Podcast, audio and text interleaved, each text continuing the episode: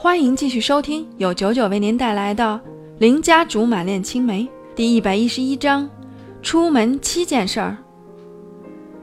人要是倒霉起来，吃方便面都会没有调料包，而且不管什么事情，一旦发生在我身上，立马就会在悲惨的方面无限放大，于是就有了今天的悲剧。如果各位看官不是很清楚，我可以大致梳理一下：从早上八点到现在，我总共经历了七件事儿。一、辛苦爬山的过程中，因为老眼昏花得罪了某位大叔，啊，不是某位大哥。二、吃撑了去散步，结果撞见大秘书约会，明天被开除也不是没有可能的。三。凑个热闹也能遇上我忒不想见的董卓。四，紧接着就发现董卓的出现其实早有预谋，幕后的那只黑色的爪子竟然是风贤的芊芊玉手。五，以为可以乘刁叔叔的车舒舒服服回家，结果刁叔叔透露出貂蝉使的诈，又欠了他，结果说着说着把刁叔叔弄哭了。我是有多牛掰？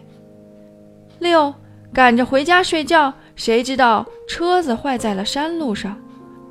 七，车子坏了我也能忍，谁知道我正跟貂蝉理论的空档，貂叔叔默默无闻的发了心脏病。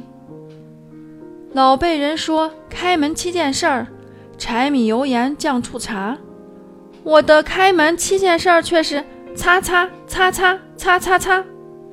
这是一个拼速度的社会，救护车和貂蝉都在路上，不知道谁会先到。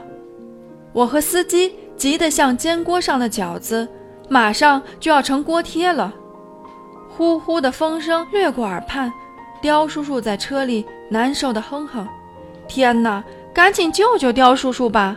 要是在我手里弄出个三长两短，我怕是也不要活了。”远处有车灯直射过来，下意识用手挡了挡。等车子停在脚边的时候，貂蝉迅速从里面出来，二话不说拽开刁叔叔的车门，探身进去查看情况。要吃了吗？我赶忙回答：吃了，可是好像没什么反应，怎么办？我好害怕。貂蝉看看表，毅然决然地说：算了，不能再等了。说着，就招呼司机帮忙把刁叔叔抬进他的车子里。我见机溜进副驾驶，他愣了一下。我催促道：“还等什么？快走啊！我陪你去。”好，他发动车子，坐稳了。以前只见过貂蝉打架，今天总算有幸见识到貂蝉的车技了。几个转弯道漂移下来。我只觉得自己化身成了周杰棍，正在拍的片名叫《头文字 D》。幸好我的心脏没有刁叔叔那么脆弱，否则车子到医院的时候就该多出一个病号了。很快出了山区，进入城市主干道之后，貂蝉减了速，在车辆间左闪右避，眉头紧紧锁着。其实他还是很关心刁叔叔的，否则也不可能一听到刁叔叔发病就什么都不管不顾飞车过来。所谓的父子连心，血脉亲情大概就是这样的。放松，不会有事儿的。情不自禁安慰起他，而他只是摇摇头，让自己保持冷静和清醒。进入市区没多久，进入市区没有多久，道路就变得很不通畅。过了几个交通等之后，干脆堵塞了，前后全是车子嘶鸣的喇叭和鲜红的后尾灯，半天都挪不动。貂蝉眉头皱得更紧了，双手紧紧握着方向盘，指节发白。我拉起他的手，有点凉，手心里有些如湿。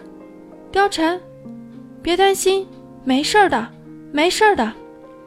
我的安慰还没说完，貂蝉已经不耐烦了，一巴掌砸在方向盘上，喇叭尖锐的叫了一声。